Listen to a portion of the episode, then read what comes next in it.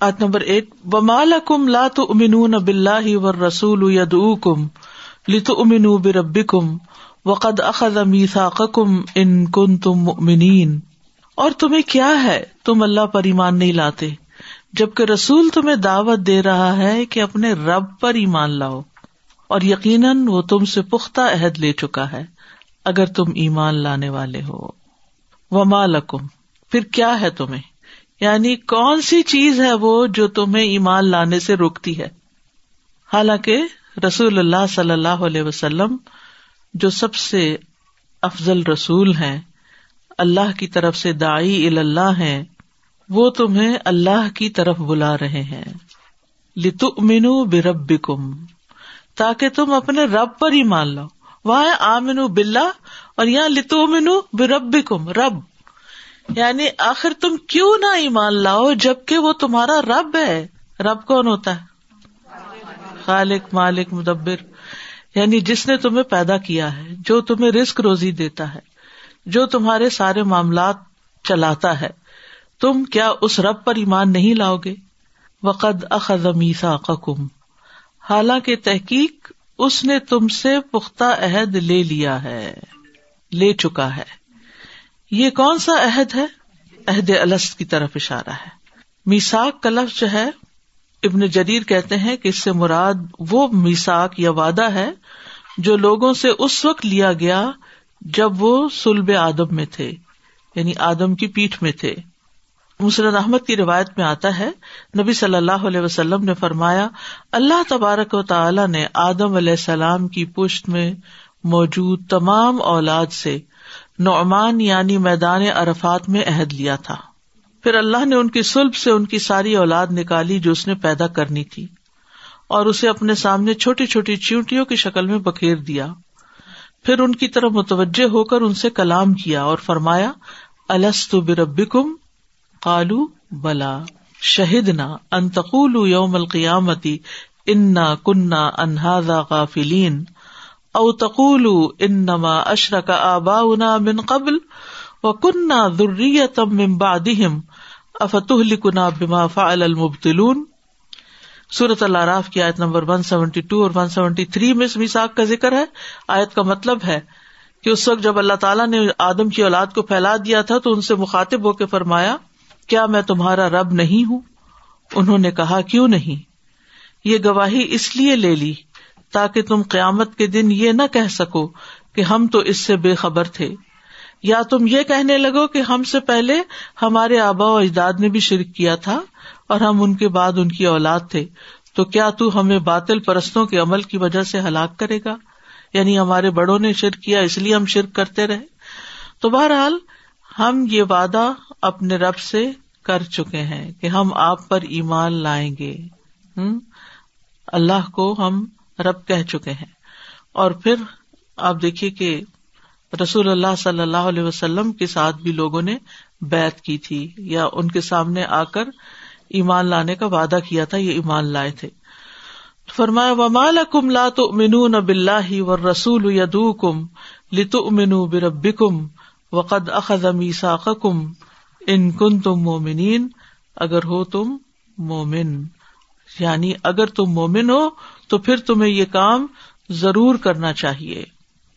وما لكم لا تؤمنون بالله والرسول يدعوكم لتؤمنوا بربكم لتؤمنوا بربكم وقد أخذ ميثاقكم إن كنتم مؤمنين۔ اچھا میساک کا ایک مانا یہ بھی کیا جاتا ہے جس کا ذکر سورت المائدہ میں آتا ہے وز قرون مت اللہ علیہ کم و میسا الزی واسق کم بھی اس گل تم سمے نہ و آتانا یعنی جب انسان مسلمان ہوتا ہے اور کہتا ہے سمے نہ و آتانا تو یہ بھی ایک عہد ہو جاتا ہے۔ اور پھر وطق اللہ ان اللہ علیم بذات سدور اور نبی صلی اللہ علیہ وسلم سے جو بیت کی صحابہ نے اور جو اس کی شرائط تھی اور نبی صلی اللہ علیہ وسلم نے جو ان کو حکم دیا اور انہوں نے عہد کیا کہ ہم نے اس بات پر نبی صلی اللہ علیہ وسلم سے بات کی تھی کہ ہم چستی اور سستی ہر حال میں سمو اطاعت پہ قائم رہیں گے، خوشحالی اور تنگحالی دونوں حالتوں میں اللہ کے راستے میں خرچ کریں گے، نیکی کا حکم دیں گے، بدی سے منع کریں گے، اللہ کی خاطر حق بات کہیں گے اور اس معاملے میں کسی ملامت کرنے والے کی ملامت سے نہیں ڈریں گے۔ یہ مسرد احمد کی روایت میں آتا ہے، بہرحال عہد سے مراد نمبر ایک عہد الست ہے اور نمبر دو بندگی کا وہ عہد جو اللہ اور اس کے رسول کی اطاعت کا شعوری عہد جو ہر مسلمان ایمان لا کر اپنے رب سے باندھتا ہے۔ ہر شخص جب مسلمان ہوتا ہے تو وہ اس وقت یہ ایک عہد کرتا ہے کہ میں اللہ اور اس کے رسول کی بات مانوں گا۔ یونزل اللہ ابدی آیات بینات لیخرجکم من الظلمات الى النور۔ و ان اللہ بکم لرؤوف الرحیم وہی ہے جو اپنے بندے پر واضح آیات اتارتا ہے، تاکہ تمہیں اندھیروں سے روشنی کی طرف نکالے۔ اور بلا شبہ، اللہ تم پر یقیناً بے حد نرمی کرنے والا نہایت مہربان ہے۔ تو اللہ سبحان تعالیٰ کا یہ لطف و کرم ہے کہ اس نے صرف رسول کی دعوت پر اکتفا نہیں کیا، بلکہ آیات بینات کے ذریعے واضح معجزات کے ذریعے سے رسول صلی اللہ علیہ وسلم کی تائید کی اور جو کچھ رسول صلی اللہ علیہ وسلم لے کر آئے، اس کی صداقت کے واضح دلائل پیش کیے۔ تو اسی لیے کیا فرمایا؟ یونزل ابدی آیات بینات۔ اللہ ہی ہے جو اپنے بندے پر واضح آیات اتارتا ہے۔ کیوں اتارتا ہے؟ دلائل کے طور پر اتارتا ہے نا۔ ٹھیک ہے نا؟ تاکہ تمہیں ایمان لانے میں آسانی ہو۔ بات ماننے میں آسانی ہو، تم اپنی کنفیوژن سے نکلو، اندھیروں سے نکلو، روشنی کی طرف آؤ اور اللہ تعالیٰ تم پر نہایت مہربان ہے۔ یعنی اللہ سبحان تعالیٰ نے اپنے بندے یعنی بندے سے مراد کون ہے؟ محمد صلی اللہ علیہ وسلم۔ ایسی ظاہری نشانیاں ان کو دی ہیں کہ جن کو دیکھ کر ایمان لانے میں کچھ مشکل نہیں رہتی۔ وہ کون سی ظاہری نشانی ہے مثلاً کیا معجزات ہیں آپ کی؟ پوری پوری کتابیں لکھی گئی ہیں آپ کے معجزات پر۔ سب سے بڑا تو خود قرآن کا معجزہ پھر شک کے کمر کا معجزہ ہے، پھر اس کے علاوہ واقع معراج ہے۔ واقع معراج چلو لوگوں کو نظر نہیں آیا تھا، لیکن جو نشانیاں انہوں نے آ کے بتائی وہ بہرحال دلائل تھے آپ کی صداقت پر۔ اسی طرح جو آپ نے مختلف پیشن گوئیاں وغیرہ کی، یا جو چھوٹے چھوٹے واقعات پیش آتے تھے کہ پانی نہ ہونے کے باوجود چودہ سو لوگوں کا حوصلہ ادابیہ کے موقع پر وزو بھی کرنا اور پانی پینا بھی اور چالیس سال تک آپ نے کچھ لکھا پڑا نہیں۔ یہ کتنا بڑا معاوضہ ہے کہ آپ ابھی بے لکھنا پڑھنا نہیں جانتے تھے اور آپ نے اتنی زبردست کتاب اور تعلیمات پیش کی۔ تو یہ اللہ ہی کی طرف سے تھی۔ تو آیات بینات میں بہت ساری نشانیاں آ جاتی ہیں کہ جو بندوں کو اگر انسان تعصب کے بغیر، تعصب کی اینک اتار کے دیکھے، رسول اللہ صلی اللہ علیہ وسلم کی زندگی کو آپ کے سارے واقعات اور سیرت کو، تو اس کو ایمان لانے میں کچھ مشکل نہیں ہوتی۔ اور اللہ سبحان تعالیٰ بندوں پر بڑا شفقت کرنے والا بہت مہربان ہے۔ یعنی یہاں رفت اور رحمت دونوں استعمال ہوئے۔ رعوف بھی ہے، رحیم بھی ہے۔ دونوں میں فرق کیا ہے؟ رفت میں زیادہ نرمی پائی جاتی اور رحمت عام ہوتی ہے۔ رحمت عام ہوتی ہے۔ اور یہ شفقت اور رحمت کیا ہے کہ اس نے تمہیں اندھیروں سے نکالا ہے؟ یہ شفقت اور رحمت ہے۔ وہ آتا ہے نا، اللہ ولی الدین امن یخرج من ظلمات النور۔ اور قرآن کے ذریعے نکالا ہے، جو پیغمبر علیہ السلام پر نازل ہوا۔ علی فلام را، کتاب انزل کا لتخرج الناس من الظلمات الى النور باذن ربهم الاسرات العزیز الحمید۔ تو یہ اللہ سبحان تعالی کا بہت بڑا ہم پر احسان ہے کہ اس نے ہمیں مسلمان پیدا کیا اور پھر ایمان کی دولت عطا کی اور تجدید ایمان کے لیے قرآن جیسی نعمت ہمیں عطا کی، کیونکہ قرآن کے ذریعے تجدید ایمان ہوتا ہے۔ هو الذي ينزل على عبده بينات ليخرجكم من الظلمات ليخرجكم من الظلمات إلى النور وإن الله بكم لرؤوف رحيم اچھا ایک اور چیز یہ بھی یاد رکھیے کہ رفت جو ہوتی ہے نا، باپ کی طرف سے ہوتی ہے اور رحمت ماں کی طرف سے ہوتی ہے۔ رحم ماں کا ہوتا ہے نا، تو ماں باپ اپنے بچے کے ساتھ اتنی بھلائی نہیں کرتے جتنی تمہارے رب نے تمہارے ساتھ کی، کہ تمہاری ہدایت کا انتظام کیا اور تمہیں روشنیاں عطا کی۔ سادہ جی آیت نمبر سیون اور ایٹ میں پانچ جگہ ایمان کے لفظ کے روٹ کے ساتھ یہ چیز آئی۔ تو میں دیکھ رہی ہوں کہ بہت اسٹرانگ ہے بار بار کی کتنی ویلو کی یہاں بات کی گئی ہے اور پھر اس کے بعد کنیکٹ کر دیا آیات بینات کے ساتھ کہ یہی آیات یعنی انسان کے ایمان کو فیڈ کرنے والی ہیں اور جیسے جیسے ایمان بڑھتا ہے تو وہ نور بڑھ جاتا ہے جس کی یہاں پہ بات کی گئی ہے۔ ہم لوگوں کو واقعی ایمان کی اتنی قدر نہیں ہے شاید۔ وہ حدیث میں آتا ہے نا کہ ایمان پیٹوں میں اس طرح پرانا ہو جاتا ہے۔ جیسے کپڑا پرانا ہو جاتا ہے، تو اس کی تجدید کی ضرورت رہتی ہے اس کو نیا کرنے کی ضرورت رہتی ہے۔ کپڑے تو ہمیں ذرا سا رنگ بھی فیڈ ہو، اچھے نہ لگے تو ہم فوراً سوچتے ہیں سیزن بدل رہا ہے، اب نئے کپڑے بنا لیے جائیں، نئے لے لیے جائیں۔ تو ایمان کے بارے میں ہم عام طور پر اس طرح نہیں سوچتے کہ اس کی تجدید کے لیے کوئی ایسا کام کیا جائے۔ اور الحمد للہ آپ لوگ تو ریگولرلی جڑے ہوئے ہیں، ہر ہفتے ایسی اجتماعیت میں بیٹھتے ہیں کہ جہاں پر تجدید ایمان ہو جاتا ہے۔ تو سوچیے کہ جو لوگ بالکل قرآن کھولتے بھی نہیں، ترجمہ خود بھی نہیں پڑھتے، سمجھتے ہی نہیں، نہ کہیں ایسا ماحول ہے، تو پھر دل آہستہ آہستہ مردہ ہونے لگتا ہے۔ سادہ ہمیں ایک پیپر پڑھنا تھا ایک کورس کے لیے یونیورسٹی کی تو مجھے first time I don't know ہو سکتا ہے میں نے سنا لیکن مجھے بالکل یاد نہیں تھا اور اس میں انہوں نے مینشن کیا کہ ظلمات جو ہے وہ پلورل میں آتا ہے اور نور جو ہے وہ واحد میں کہ دیٹ اندھیرے اتنے قسم کے ہو سکتے ہیں اور بہت سارے ہیں اور آپ رائٹ ٹریک سے جہاں ہٹتے ہیں لائک دے کو بھی ملٹیپل تھنگ لیکن نور یا روشنی یا ہدایت تو بس اس کا سورس ایک ہی ہے وہ خاص کر کے۔ اینڈ دین میں یہ سوچ رہی تھی جیسے آپ نے جب کہا نا رافت کی اور اللہ سبحانہ تعالیٰ کی رحمت کی بات کی کہ I think we sort of underestimate کہ جو نبی صلی اللہ علیہ وسلم کا اے رول ماڈل اللہ سبحانہ تعالیٰ نے ہمارے لیے بنا کے بھیجا کہ it has made our life so much easier and especially ہمارے ٹریڈیشن کے اندر جو حدیث کے تھرو یو نو جو انٹیکٹ ہو گئی ہے. کبھی کبھی میں اکثر سوچتی ہوں پتہ نہیں کوئی مجھے فیو ڈیز یاد ہے فاصل کا نہیں ہوتا سر سے. It is just like that is fossilised you know like it's secured and it's saved جیسے وہ ایک ٹریڈیشن ہے اینڈ دین کتنی آسانی ہے کیونکہ کسی کو دیکھ کے امیٹیٹ کرنا مچ ایزیئر ہے دین اپنے دماغ سے یو نو خود سے سورٹ آؤٹ اگر ہمیں صرف نماز ہی کتابوں سے دیکھ دیکھ کے پڑھنی پڑتی اور ہمارے سامنے کوئی وہ نہ ہوتا تو کتنا مشکل ہوتا اس کو فگر آؤٹ کرنا۔ سازا میں یہ سوچ رہی تھی کہ ہمیں تو اس بات کا بھی کتنا شکر ادا کرنا چاہیے کہ ہم دینے والوں کی پوزیشن میں ہیں۔ اگر ہم دوسری جگہ ہوتے تو ہم کیا کر سکتے تھے؟ تو اللہ کی کتنی بڑی رحمت ہے کہ ہم جو ہے کسی بھی طرح سے چاہے مال جان کیونکہ وہ ایک سورس بن جاتا ہے نا سکون کا۔ وما لکم اللہ تنفقوا فی سبیل اللہ وللہ میراث السماوات والارض لا يستوي منكم من انفق من قبل الفتح وقاتل اولئك اعظم درجة من الذين انفقوا من بعد وقاتلوا وكلا وعد الله الحسنى والله بما تعملون خبیر اور تمہیں کیا ہے تم اللہ کی راہ میں خرچ نہیں کرتے بالکل وہی انداز جو پیچھے، تمہیں کیا ہے کہ تم ایمان نہیں لاتے؟ دو چیزوں کا حکم دیا گیا تھا، ایمان لاؤ اور خرچ کرو، تو پھر کوشچن کیا گیا کہ آخر کیوں نہیں ایمان لاتے؟ اور آخر کیوں نہیں تم خرچ کرتے؟ جبکہ آسمانوں اور زمین کی میراث اللہ ہی کے لیے ہے۔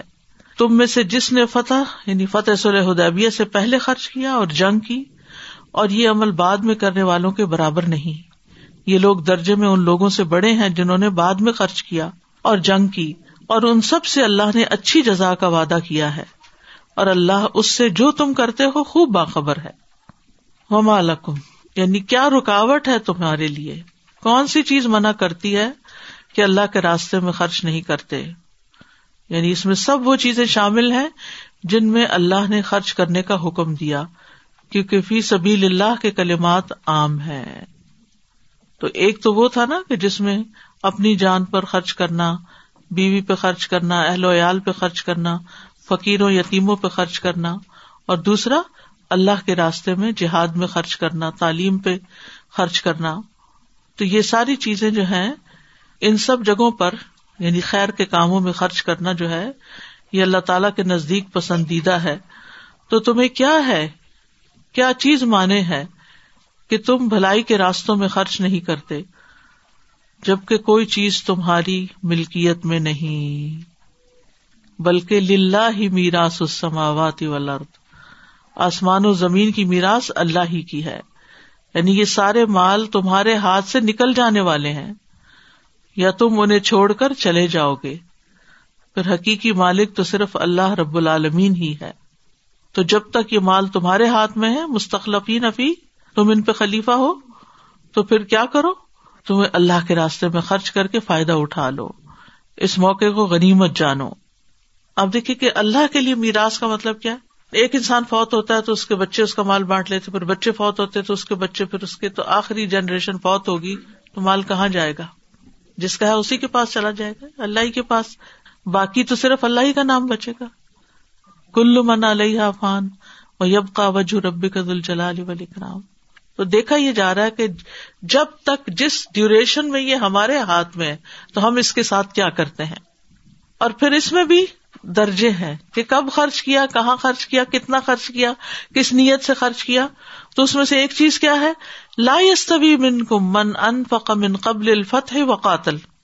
تم میں سے جس نے فتح سے پہلے خرچ کیا اور جنگ کی، وہ برابر نہیں ہو سکتے۔ کس کے برابر نہیں ہو سکتے؟ جو بعد میں خرچ کرے الا کا آزم و درجتم من الزین انفقو ممبادو یہ لوگ درجے میں ان لوگوں سے بڑے ہیں جنہوں نے بعد میں خرچ کیا۔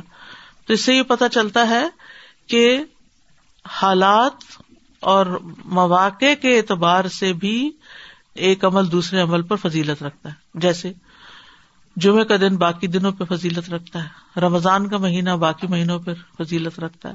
حج کے ایام جو ہے وہ باقی پورے سال پہ فضیلت رکھتے ہیں۔ اسی طرح للت القدر کی عبادت باقی راتوں پر فضیلت رکھتی ہے۔ حرم کے اندر کی عبادت باقی جگہوں کے مقابلے میں فضیلت رکھتی ہے۔ پھر جتنا جتنا خلوص زیادہ ہوتا ہے، جتنا آپ کا عمل زیادہ خالص ہوتا ہے۔ اور پھر یہاں جس چیز کی بات کی گئی نا، وہ ہے کب کس چیز کی ضرورت تھی اور تم آگے بڑھ گئے۔ تم بنیادوں میں پڑ گئے۔ اب اس کے اوپر جتنی بھی عمارت کھڑی ہے ساری کا اجر تمہیں ہے کیونکہ تم بنیادوں میں تھے۔ اچھا عام طور پہ یہ ہوتا ہے کہ جب کوئی نیکی کا کام کرنے کا وقت آتا ہے نا، تو کوئی آپ کو کہتا ہے کہ میں یہ پروجیکٹ شروع کرنے جا رہا ہوں یا میں یہ کام شروع کرنے جا رہا ہوں، تو کون ہے جو میرا ساتھ دے؟ مسئلہ تو اس میں ہوتا ہی ہے کہ انسان کہتا ہے اچھا ایسی دیوانگی کی بات لگتی ہے، کرنے دو اس کو، ذرا دیکھتے ہیں ابھی، ذرا یہ مچیور ہو جائے۔ پروجیکٹ مچیور ہو جائے تو پھر ہم بھی دیکھ لیں گے، پھر خرچ کر لیں گے۔ ابھی ذرا ٹھہر کے، سوچ سمجھ کے۔ ٹھیک ہے، انسان کو دیکھنا بھی چاہیے کہ واقعی جو دعوت دے رہا ہے آپ کو، وہ کتنا جینون ہے اور وہ اس کو کرنے کے قابل بھی کتنا ہے۔ لیکن بعض مواقع ایسے ہوتے ہیں کہ جہاں خرچ کرنے سے نہ آپ کا نام کہیں پتا چلتا ہے، نہ آپ کا ذکر کہیں ہوتا ہے، نہ کوئی آپ کی تعریف کرنے والا ہوتا ہے، نہ کوئی آپ کا شکریہ ادا کرنے والا ہوتا ہے۔ تو اس وقت انسان کو خرچ کرنا اور مشکل لگتا ہے۔ جہاں آپ کے نام کا ٹیگ کہیں لگنا ہو یا تختی کہیں لگنی ہو، تو وہاں انسان کہتا چلو، میرا نام لگ گیا یہاں۔ تو ایک اکنالجمنٹ ہوگی، ایک خوشی کی بات ہو گئی دکھاوے کے لیے خرچ کرنا آسان ہوتا ہے۔ دکھاوے کے لیے آپ دیکھیں شادیوں میں کیسا کیسا خرچ ہوتا ہے۔ مقابلے پہ کیسا کیسا خرچ ہوتا ہے۔ اگر کسی قبیلے کا کوئی سردار ہے اور اس کے پاس جو گاڑی ہے، اگر کسی دوسرے شخص نے ویسی لے لی تو اب اس کی تو لہائی پنجابی میں کہتے لہائی ہوگی یعنی وہ نیچا ہو گیا۔ اب چاہے اپنی زمینیں بیچے، اس کو اس سے بڑی گاڑی لے کر آنی ہے تاکہ شان و شوکت میں اضافہ۔ تو ہم اپنے کمفرٹ کے لیے، اپنے شان و شوکت کے لیے، اپنی خواہشات کی تکمیل کے لیے، اپنے بچوں کی خوشی کے لیے دل بھر کے خرچ کرتے چلے جاتے، کرتے چلے جاتے۔ ہیں لیکن دین کے لیے جب دینے کی باری آتی ہے، تو پھر ہاتھ سکڑ جاتے ہیں۔ پھر ہم حساب کتاب میں پڑ جاتے ہیں۔ جہاں ہماری اموشنل اٹیچمنٹ ہوتی ہے، وہاں پھر بھی ہم خوشی سے خرچ کرتے ہیں۔ لیکن اگر ہمیں اللہ سے محبت ہو اور اللہ کے دین سے محبت ہو، تو پھر فیس ابھی لے لا خرچ کرنے میں ہمیں کوئی مشکل نہیں ہونی چاہیے۔ اب یہاں یہ جس واقعے کا ذکر کیا گیا ہے، فتح سے پہلے اور فتح کے بعد، تو اس میں فتح سے مراد انا فتح نہ کا فتح مبینہ راج رائے یہی ہے کہ اس سے مراد صلاح ادیبیہ ہے۔ جب رسول اللہ صلی اللہ علیہ وسلم اور قریش کے درمیان صلاح کا معاہدہ ہوا تھا۔ یہ در حقیقت بہت بڑی فتح تھی، کیونکہ اس وجہ سے پھر اسلام کی بہت نشر و اشاعت ہوئی تھی۔ دور دور تک اسلام پھیلا تھا۔ مسلمانوں اور کفار کے درمیان میل جول ہو گیا سلح جو ہو گئی۔ اور مخالفت کے بغیر اب دین کی دعوت کا دور شروع ہوا تھا۔ اب تک مخالفت کا دور تھا۔ اور پھر اس کے بعد آہستہ آہستہ لوگ فوج در فوج دین میں شامل ہونے لگے، داخل ہونے لگے۔ پھر فتح مکہ ہو گیا، پھر بڑے بڑے سردار مسلمان ہو گئے، پھر ان کی تائید مسلمانوں کو مل گئی۔ تو اس پر آپ دیکھیے کہ ایک وہ طبقہ ہے جو فتح مکہ کے موقع پہ مسلمان ہوا ہے۔ اور ایک وہ ہے جو مکہ میں اس وقت مسلمان ہوا تھا جب جسمانی اور ذہنی اور جذباتی اذیتیں دی جا رہی تھی تو ان دونوں کی قربانیاں ایک جیسی تو نہیں ہو سکتی۔ اس لیے کیا فرمایا گیا کہ یہ دونوں برابر نہیں ہو سکتے۔ وہ کل انواد اللہ الحسن اللہ نے سب سے اچھا وعدہ کر رکھا ہے۔ یہ بھی ایک بڑی خوبصورت بات ہے کہ جو بھی ایمان والا ہے اللہ کے یہاں قابل قدر ہے۔ کیونکہ اس میں بڑے ریگریٹس بھی ہوتے نا۔ ہائی اتنی لیٹ ایج میں پتا چلا، کاش پہلے پتا چلتا۔ ارلی شروع کر لیتے۔ بچپن میں ہی ہمیں کوئی پڑھا دیتا۔ تو اتنی دیر سے یہ سب کچھ کیوں ہوا؟ تو جو بعد میں آنے والے ہیں، ان سے بھی اللہ راضی ہے۔ کلن واد اللہ حسن دونوں کے لیے اجر ہے، دونوں کے لیے بہترین انجام ہے، لیکن ابویسلی جو جتنی محنت کرتا ہے، جتنی کوشش کرتا ہے، اس کا درجہ اپنی جگہ ہے۔ و اللہ بما تعملون خبیر۔ تو جو بھی تم کرتے ہو، اللہ تعالیٰ اس سے خوب باخبر ہے۔ بہرحال پھر یہاں پر جس چیز کی طرف توجہ دلائی گئی ہے، وہ ہے اللہ کے راستے میں خرچ کرنے کی اہمیت۔ سورت البقرہ میں بھی آتا ہے وہ انفقوفی سبیل اللہ ولا تلقو عیدی کو ملتا وہ احسن ان اللہ یحب المحسنین اور اللہ کے راستے میں خرچ کرو اور اپنے ہاتھوں کو ہلاکت کی طرف مت ڈالو اور نیکی کرو۔ بے شک اللہ نیکی کرنے والوں سے محبت رکھتا ہے۔ ایک کھجور بھی دینا اللہ کے راستے میں نجات کا باعث ہے۔ اور جو خرچ کرتا ہے، اللہ سبحان تعالیٰ اس پر خرچ کرتا ہے۔ رسول اللہ صلی اللہ علیہ وسلم نے فرمایا، اللہ سبحان تعالیٰ نے مجھ سے فرمایا، خرچ کرو، تم پر خرچ کیا جائے گا۔ اور رسول اللہ صلی اللہ علیہ وسلم نے فرمایا، اللہ کا دایاں ہاتھ بھرا ہوا ہے۔ دن رات عطا کی بارش برسانے والا ہے۔ اس میں کوئی چیز کمی نہیں کرتی۔ کیا تم نے دیکھا نہیں کہ آسمانوں اور زمین کی تخلیق سے لے کر اب تک اس نے کتنا خرچ کیا؟ جو کچھ اس کے دائیں ہاتھ میں ہے، اس عطا نے اس میں کوئی کمی نہیں کی، پھر بھی بھرا ہوا ہے۔ اسی طرح آپ صلی اللہ علیہ وسلم نے حضرت بلال سے فرمایا کہ بلال خرچ کیا کرو اور عرش والے کی جانب سے مفلسی سے نہ ڈرا کرو۔ یہ جو مفلسی کا ڈر ہوتا ہے نا، یہ نہیں خرچ کرنے دیتا کہ یہ اگر میں نے دے دیے تو پھر میرا کیا بنے گا؟ پھر کیا ہوگا؟ کہ سبحان اللہ، کہاں کہاں سے اللہ سبحان تعالیٰ کس کس طرف سے بندے کو عطا کر دیتا ہے؟ اور اس کے برعکس بچا بچا کے رکھنا جو ہے اس کی مذمت کی گئی ہے۔ ٹھیک ہے، اتنا انسان بچائے کہ اس کی ضروریات پوری ہوں اس کو دوسروں کے سامنے ہاتھ نہ پھیلانا پڑے، لیکن اپنی ضروریات پوری کرنے کے بعد اور ایک اطمینان کی زندگی بسر کرنے کے بعد بھی آپ دیکھیں، عام طور پر مزید مال جمع کرنے ہی کی ہرس ہوتی ہے۔ ریٹائرمنٹ کے بعد بھی کوشش یہی ہوتی ہے کہ وہ جو زندگی کا پہلا کمفرٹیبل لیول تھا، اس میں کبھی نہ آئے۔ اپنا کچھ وقت بھی خیر کے کاموں میں والنٹیئر کرنے کی بجائے پھر کوشش یہی ہوتی ہے کہ کچھ مال آ جائے۔ اپنے لیے نہیں بھی تو چلو اولاد کے لیے۔ اولاد نہیں تو اولاد کی اولاد۔ کیونکہ جب تک بندہ سکسٹی کو پہنچتا ہے ریٹائرمنٹ کی ایج کو، تو بچوں کے بچے بھی جوان ہو چکے ہوتے ہیں۔ پھر ان کی شادیوں کی فکر لگ جاتی ہے، جو کہ ان کے والدین کی ذمہ داری ہے، لیکن ہم بے وجہ وہ ذمہ داریاں اپنے اوپر لے لیتے ہیں۔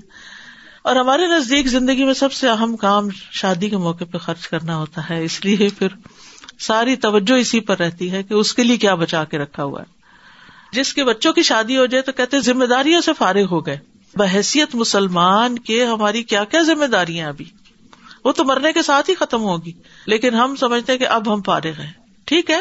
ایک حد تک کچھ ذمہ داریوں سے ذاتی زندگی کی فارغ ہوئے لیکن اپنی دینی زندگی کی ذمہ داریوں سے تو فارغ نہیں ہوئے نا؟ اور پھر اس میں جو بڑی اہم بات کی گئی ہے کہ دین کے ساتھ رونقیں نہ لگی ہوئی ہوں اور دین کے ساتھ شہرت نہ ہو اور دین کے ساتھ کوئی بظاہر دنیا کا کوئی ریوارڈ نہ ہو، اس وقت دین کی خدمت کرنا، اس وقت دین کی مدد کرنا اس کے برابر کچھ نہیں۔ نبی صلی اللہ علیہ وسلم نے فرمایا، میرے اصحاب کو برا بھلا نہ کہو۔ تم میں سے کوئی عہد پہاڑ کے برابر بھی سونا خرچ کرے تو وہ ان کے مد یا نصف مد کے برابر بھی نہیں پہنچ سکتا۔ ایک دفعہ حضرت عبد الرحمان بن نوف اور حضرت خالد بن ولید کے درمیان کوئی آپس میں جھگڑا ہو گیا تو حضرت خالد بن ولید نے حضرت عبد الرحمان بن نوف کو کچھ کہہ دیا اور کہا کہ تم اپنی پچھلی خدمات کی وجہ سے ہماری خبر لیتے رہتے ہو یعنی اس کا احسان جتاتے ہو۔ کہنے کا مطلب یہ تھا۔ تو نبی صلی اللہ علیہ وسلم کے پاس بات پہنچی۔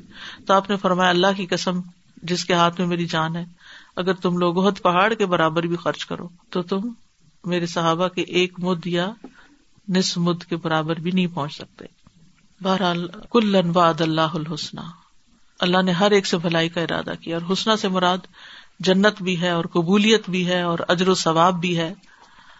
وما لكم ألا تنفقوا في سبيل الله ولله ميراث السماوات والأرض۔ لا يستوي منكم من أنفق من قبل الفتح وقاتل. أولئك أعظم درجة من الذين أنفقوا من بعد وقاتلوا. وكلا وعد الله الحسنى. واللہ بما تعملون خبیر۔ یہ کتنی پاورفل بات ہے۔ واللہ بما تعملون خبیر۔ جو کچھ تم کر رہے ہو نا، جو تمہارے دل کے خیالات ہیں، سوچے ہیں، عمل ہیں، سب اللہ کو پتا ہے۔ وہ سب جانتا ہے۔ سادہ یہ والی آیت پڑھتے ہوئے تو بس مجھے سورہ رحمان اور وہ دو باغ اور اس کے علاوہ دو باغ اور پھر جو ہے سورہ الواقع میں السابقون اور اصحاب الیمین۔ مجھے لگا جیسے پریکٹیکل ایک ایگزامپل نہیں ہے ہسٹورک اس سے ہمارے سے لائک واقعی بہت فرق ہے نا جو اس وقت کرتے ہیں اس میں بہت ڈفرینس آتا ہے۔ لیکن پھر رافت اور رحمت یہ ہے کہ ہر ایک کے لیے ہر ایک کے لیے حسنا ہے انشاءاللہ۔ جی السلام علیکم استاذہ۔ جس طرح کے ایمان کی بات ہو رہی تھی اور ساتھ ساتھ مال کے خرچ کرنے کی بات ہو رہی تھی، دونوں پیرل چل رہے تھے۔ اور جس طرح کے ایمان کی تجدید جب ہوتی ہے تو ایمان میں اضافہ ہوتا ہے، ایمان کی آیتوں سے۔ تو میں آج سوچ رہی تھی، جس طرح انفاق کی بات ہو رہی تھی تو آج بہت ساری چیزیں سیکھی کہ نہیں، مال بھی ہمیں اسی طرح خرچ کرنا چاہیے بہت موٹیویشن ملی ہے۔ تو یہ ایک چیز تھی۔ دوسری چیز یہ تھی کہ واقعی زکوٰۃ کے معاملات ایسے ہوتے کہ جہاں مال خرچ کرنے کی بات ہوتی ہے ہمارے فوراً ذہن میں ایک ہی بات یہ آتی کہ زکوٰۃ سے ہی مال کو مطلب کسی کی مدد کرنی ہے۔ اور جو خالص مال نکالنا ہے اللہ کی راہ میں کسی اچھے کاز کے لیے، اس میں ہمارے دل بہت تنگ پڑ جاتے ہیں۔ استاد جی مجھے بس یہ ذہن میں آ رہا ہے کہ جیسے ماں اور باپ۔ رحمت اور شفقت جب بات آئی۔ اور پھر یہ کہ انفاق، اب انہیں کو لوٹاتے ہوئے آپ کو اتنی تکلیف ہو رہی ہے۔ تو جس طرح اللہ سبحانہ و تعالیٰ اگر عطا نہ کرتے تو ہمارے پاس ہوتا نہیں۔ اور جب اب ہمیں دینے کی باری آتی ہے تو ہمارا دل اتنا تنگ ہو جاتا ہے۔ اللہ کی راہ میں دینے اللہ کی راہ میں دینے سے۔ تو ایسا ہوتا ہے کہ اگر ہماری مائی ہم سے کچھ ہاں۔ مانگے تو کیا ہم ایسا کریں گے کبھی؟ بالکل۔ اچھا ہوتا ہی ہے کہ جب کسی غریب مسکین کو دیتے تو پھر بھی ہم کہتے چلو اس کی دعا مل جائے گی ہمیں۔ ہاں۔ یعنی کوئی ایک تسلی ہوتی ہے کہ ہمیں کچھ تو واپس مل رہا ہے نا۔ لیکن جب جب اللہ کے راستے میں دیتے ہیں کسی ڈبے میں ڈالتے ہیں مسجد کے تو پھر ہمیں وہاں سے کیا ملے گا؟ کوئی دیکھ بھی نہیں رہا۔ السلام علیکم۔ استاذہ جی میرا یہ خیال ہے کہ اگر آپ بچپن میں اپنے ماں باپ کو دیکھیں نا وہ اسی طرح خرچ کرتے ہیں۔ اب ہم اگر کریں گے ہمارے بچے ہمیں دیکھیں گے تو انشاءاللہ ان کو بھی عادت ہوگی۔ بچوں کے ہاتھ سے کروانا چاہیے اور پیچھے لگے رہنا چاہیے ان کے۔ ہاں جی۔ پھر پوچھنا چاہیے۔ مسجد جی۔ جا رہے ہیں کہہ کے بھیجا پھر واپسی پہ پھر پوچھا کہ کام ہوا کہ نہیں ہوا؟ جی پانچ ڈالر ہاتھ میں دے۔ کہ جی۔ بیٹا آپ نے ڈالنا ہے۔ اور دوسری یہ میرا اپنا یہ تجربہ ہوا کہ I come from a household where my mother used to work a lot مسجد کا کام۔ اور لوگ باتیں بھی بناتے تھے آپ کی طرح وہ کیے جاتی تھی کیے جاتی تھی۔ اللہ تعالیٰ ان کو جنت نصیب کرے۔ تو اسی طرح مجھے بھی عادت ہو گئی۔ تو جب میں کرتی ہوں اتنی مجھے عادت ہے استاذہ جی میں تو سوچتی بھی نہیں۔ اور میرے آگے اللہ کی رحمت سے وہ پروجیکٹس آ جاتے ہیں کہ مبین یہ یہ یہ۔ تو اگر ہمیں اللہ کی رحمت ہوتی ہے نا کہ اللہ تعالیٰ آپ کو رستے دکھا دے کہ آپ نے کرنا کیا ورنہ تو اسی سوچ میں رہتے ہیں کہ اچھا پھر کیا کریں؟ کیا بہتر ہوگا؟ جی السلام علیکم۔ میں یہ سوچ رہی تھی اساسا کہ وما لکم اللہ فی سبیل اللہ۔ اللہ تعالیٰ مستقل انفاق کا کہہ رہے ہیں۔ اور پھر کہہ رہے ہیں کہ تم کیوں نہیں اللہ کے راستے میں خرچ کرتے؟ تو میں سوچ ہوں کہ ہماری دنیاوی لحاظ سے دیکھیے، اخروی لحاظ سے دیکھیے کہ یہ خرچ کرنا، چاہے وہ مال کا خرچ کرنا ہے، چاہے اپنی صلاحیتوں کا خرچ کرنا ہے، جسمانی یا ذہنی یا اولاد، جس طرح کی بھی نعمتیں اللہ تعالیٰ نے ہمیں دی ہیں اور ہمیں ان کا جانشی بنایا ہے۔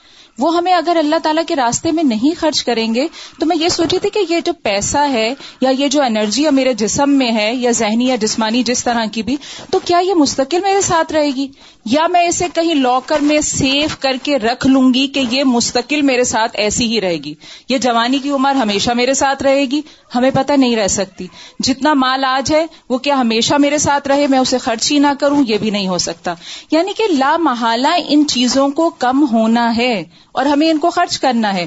تو کیوں نہیں ہم اللہ تعالیٰ کے راستے میں خرچ کریں تاکہ ہمیں دنیاوی بھی اس کا فائدہ ہو اور اخروی بھی اس کا ہمیں ڈھیروں ڈھیر فائدہ ہو۔ تو یہ چیزیں صرف اور صرف ہمارے ہی فائدے کے لیے اللہ تعالیٰ ہمیں کہہ رہے ہیں۔ اگر ہم اس کے ڈیپ ڈاؤن جا کے سوچیں تو۔ بالکل۔ آپ نے اچھا کی یاد کرا دیا کہ مال کے علاوہ جو ہمارا وقت ہے، ہماری صلاحیتیں ہیں، ہماری جوانی ہے، ہماری اولاد یعنی ہر وہ چیز جو اس نے ہمارے اختیار میں دی ہے کہ جس کو اپنی مرضی سے ہم آگے پیچھے دے سکتے ہیں۔ کیونکہ بعض اوقات ہمیں والنٹیئر ہی کرنا پڑتا ہے، اس میں ہمارا وقت، جان، محنت، تھکاوٹ وہ سب کچھ آ جاتی ہے۔ آخر کس کے لیے بچا کے رکھا؟ اگر اس کام میں نہیں تھکیں گے، کسی اور میں تھکیں گے۔ تو اس کا جو ریوارڈ ہے وہ دوسرے کا تو نہیں، دوسرے کا ہو سکتا ہے کہ انسٹنٹ آپ کو کوئی ریوارڈ مل جائے، لیکن لانگ ٹرم آپ کے ہاتھ میں کچھ بھی نہ ہو۔ جب کل کے آمد کے دن آپ کو ضرورت ہو کہ اب آپ کے لیے کچھ یہاں تیار ہو۔ انسان جب بچپن میں کچھ تیاری کرتا ہے تو جوانی میں فائدہ ہوتا ہے، جوانی میں کچھ بچاتا ہے تو بڑھاپے میں فائدہ ہوتا ہے۔ اور اگر اس زندگی میں کچھ بچائیں گے تو آگے جا کے، بچانے سے مراد یعنی کہ اللہ کے رستے میں دیں گے تو آگے جا کے فائدہ ہوگا۔ قبر میں کیا ہوتا ہے؟ قبر میں جب عذاب آگے پیچھے سے آنے لگتا ہے تو صدقہ اور زکوٰۃ اور یہ نیکیاں جو ہے وہ انسان کو پروٹیکٹ کرتی ہیں۔ جی استاذہ ابھی جیسے آپ نے فرمایا نا کہ بچوں کی شادیاں بہت بڑا ایشو ہوتا ہے تو اکثر تو یہاں تک دیکھا گیا استاذہ حج کو بھی ڈیلے کرتے رہتے ہیں یہ سوچ کے کہ ابھی تو بچوں کی شادیاں کرتی ہیں۔ حالانکہ یہ تو کہیں بھی نہیں لکھا ہوا اور اتنا زیادہ یہ ٹرینڈ اپنے بیک ہوم میں تو بہت ہی زیادہ ہے کہ جب تک سارے بچوں کی شادیاں نہیں ہو جائیں گی جب تک آپ حج پہ نہیں جا سکتے کیونکہ آپ اتنا پیسہ حج پہ لگا رہے ہیں تو آپ کو بچوں کی شادیوں کے لیے پیسہ چاہیے۔ تو یہ بھی حج پہ تو پھر بھی ایک لمیٹڈ پیسہ لگتا ہے نا اس کے مقابلے میں شادیوں پہ کتنے گنا زیادہ نے والنٹیئرنگ پروجیکٹس کی بات کی تو ایک نیا پروجیکٹ میرے ذہن میں تھا۔ اس دفعہ مسجد نبی اور حرم میں جب میں نے کلینرس کی ٹیم کو دیکھا تو عام کلیننگ کی تو ویڈیو سرکولیٹ کرتی رہتی ہیں، لیکن میں نے دیکھا کہ وہ جو گولڈن مصحف کے شیلفز ہیں نا اس کے بھی باقاعدہ لے کے تو وہ ایک ایک کونے کو ایسے بازو کا چمکا رہے ہوتے ہیں ایک ایک بندہ بیٹھ کے کہ مجھے لگ رہا تھا جیسے وہ شادیوں کی بات آ گئی کہ لوگ ہر چیز بہت زیادہ کر رہے ہوتے ہیں۔ ایسی ایسی اینگل سے میں نے اس دفعہ کلیننگ ہوتے دیکھی ہے۔ وہ جو ہر پلر کے نیچے وینٹس لگے ہوئے ہیں، وہ وینٹ نکال کے اور وہ کلینر لگے ہوئے یعنی جنرلی یہ ہوتا ہے کہ آپ وہ جو فلور کی ماپنگ اور ان سب کی تو سرکولیٹ ہوتی تو اس وقت میرے دل میں آیا میں نے دعا کی میں نے کہا اللہ تعالیٰ میں جا کے تو ہم وہ بھی تو اللہ کا گھر ہے جہاں ہم سارا سال ہوتے ہیں۔ وہ اللہ کا گھر ہے بہت پریمیم گھر ہے ابراہیم علیہ السلام نے بنایا۔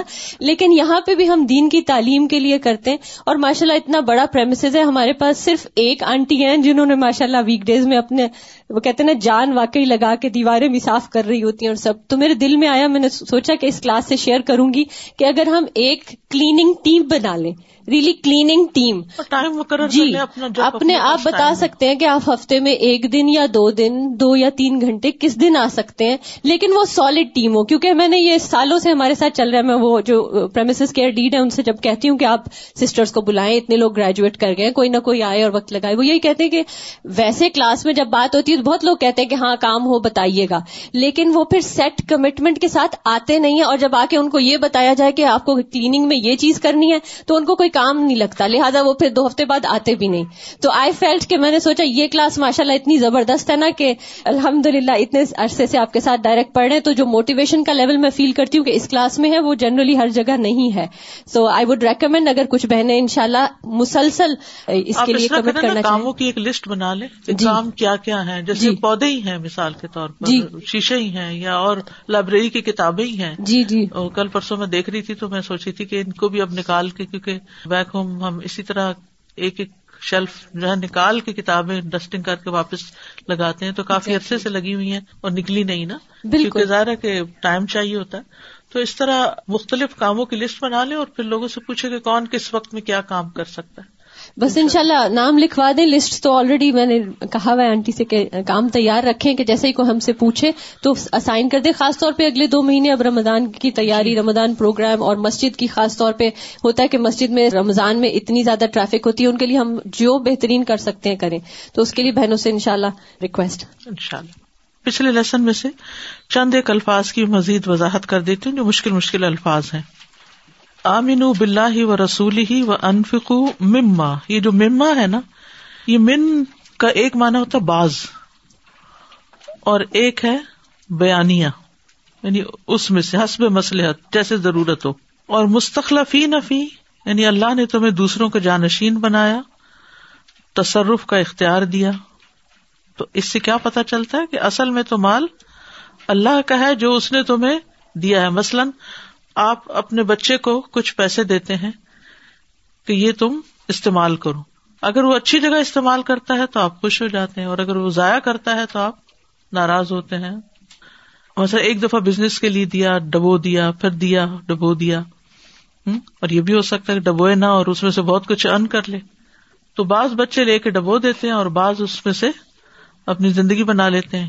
تو اسی طرح ہمیں بھی جو کچھ اس نے دیا ہے، اس میں سے کچھ ایسے ہیں کہ جو اس سے اپنی آخرت بنائے چلے جا رہے ہیں اور کچھ ایسے ہیں جو اپنی دنیا اور آخر ڈبو رہے ہیں کہ رسک سے خیر بھی آتی ہے اور شر بھی آتا ہے، مال سے، دونوں طرح۔ اس کے بعد ولزی یونزل اللہ ابدی آیات امبینات آیات امبینات نمبر ایک، آیات القرآن اور نمبر دو، وہ علامات۔ آیات سے مراد آیات بھی ہیں اور علامات سے مراد علامات جو نبی صلی اللہ علیہ وسلم کی صداقت پر دلیل ہے لیخرجکم رجکم کون نکالے؟ اللہ من ظلماتی ظلمات میں سے۔ ظلمات بہت سارے ہیں، جیسے کفر ہے، جہالت ہے، شرک ہے ادوان ہے اسیان ہے۔ ہر وہ چیز جو حق کی مخالفت کرتا ہو۔ اور نور سے مراد ایمان، علم، عمل سالے پھر اس کے بعد ہے وہ مالکم اللہ تنفی کوفی سبیل اللہ ولی اللہ میراث السماوات۔ میراث۔ ارس کہتے ہیں الف رے فیک، بغیر بے او شرا یعنی خرید و فروخت اور بلا ہبا وغیرہ کے کسی کی طرف، کسی مالی ملکیت کا منتقل ہونا۔ یعنی مالی ملکیت کب ہوتی ہے؟ جب آپ خرید و فروخت کرتے ہیں، پیسے دیتے، چیز لے لیتے ہیں، آپ اس کے مالک بن جاتے ہیں۔ یا پھر یہ کہ آپ کو کوئی گفٹ مل جاتا ہے، تو آپ اس کے مالک ہو جاتے ہیں۔ لیکن جو مال میت کی طرف سے ملتا ہے، میت کے جانے کے بعد، وہ آپ خریدتے نہیں ہیں اور اسی طرح وہ آپ کو گفٹ بھی نہیں ہوتا، اس کو پھر ارس کہتے ہیں، میراث کہتے ہیں۔ مترو کا مال۔ بلا عوض اور بغیر مشقت کے کسی چیز کا مالک ہو جانا۔ یعنی یہ وراثت سے ہے یہ لفظ۔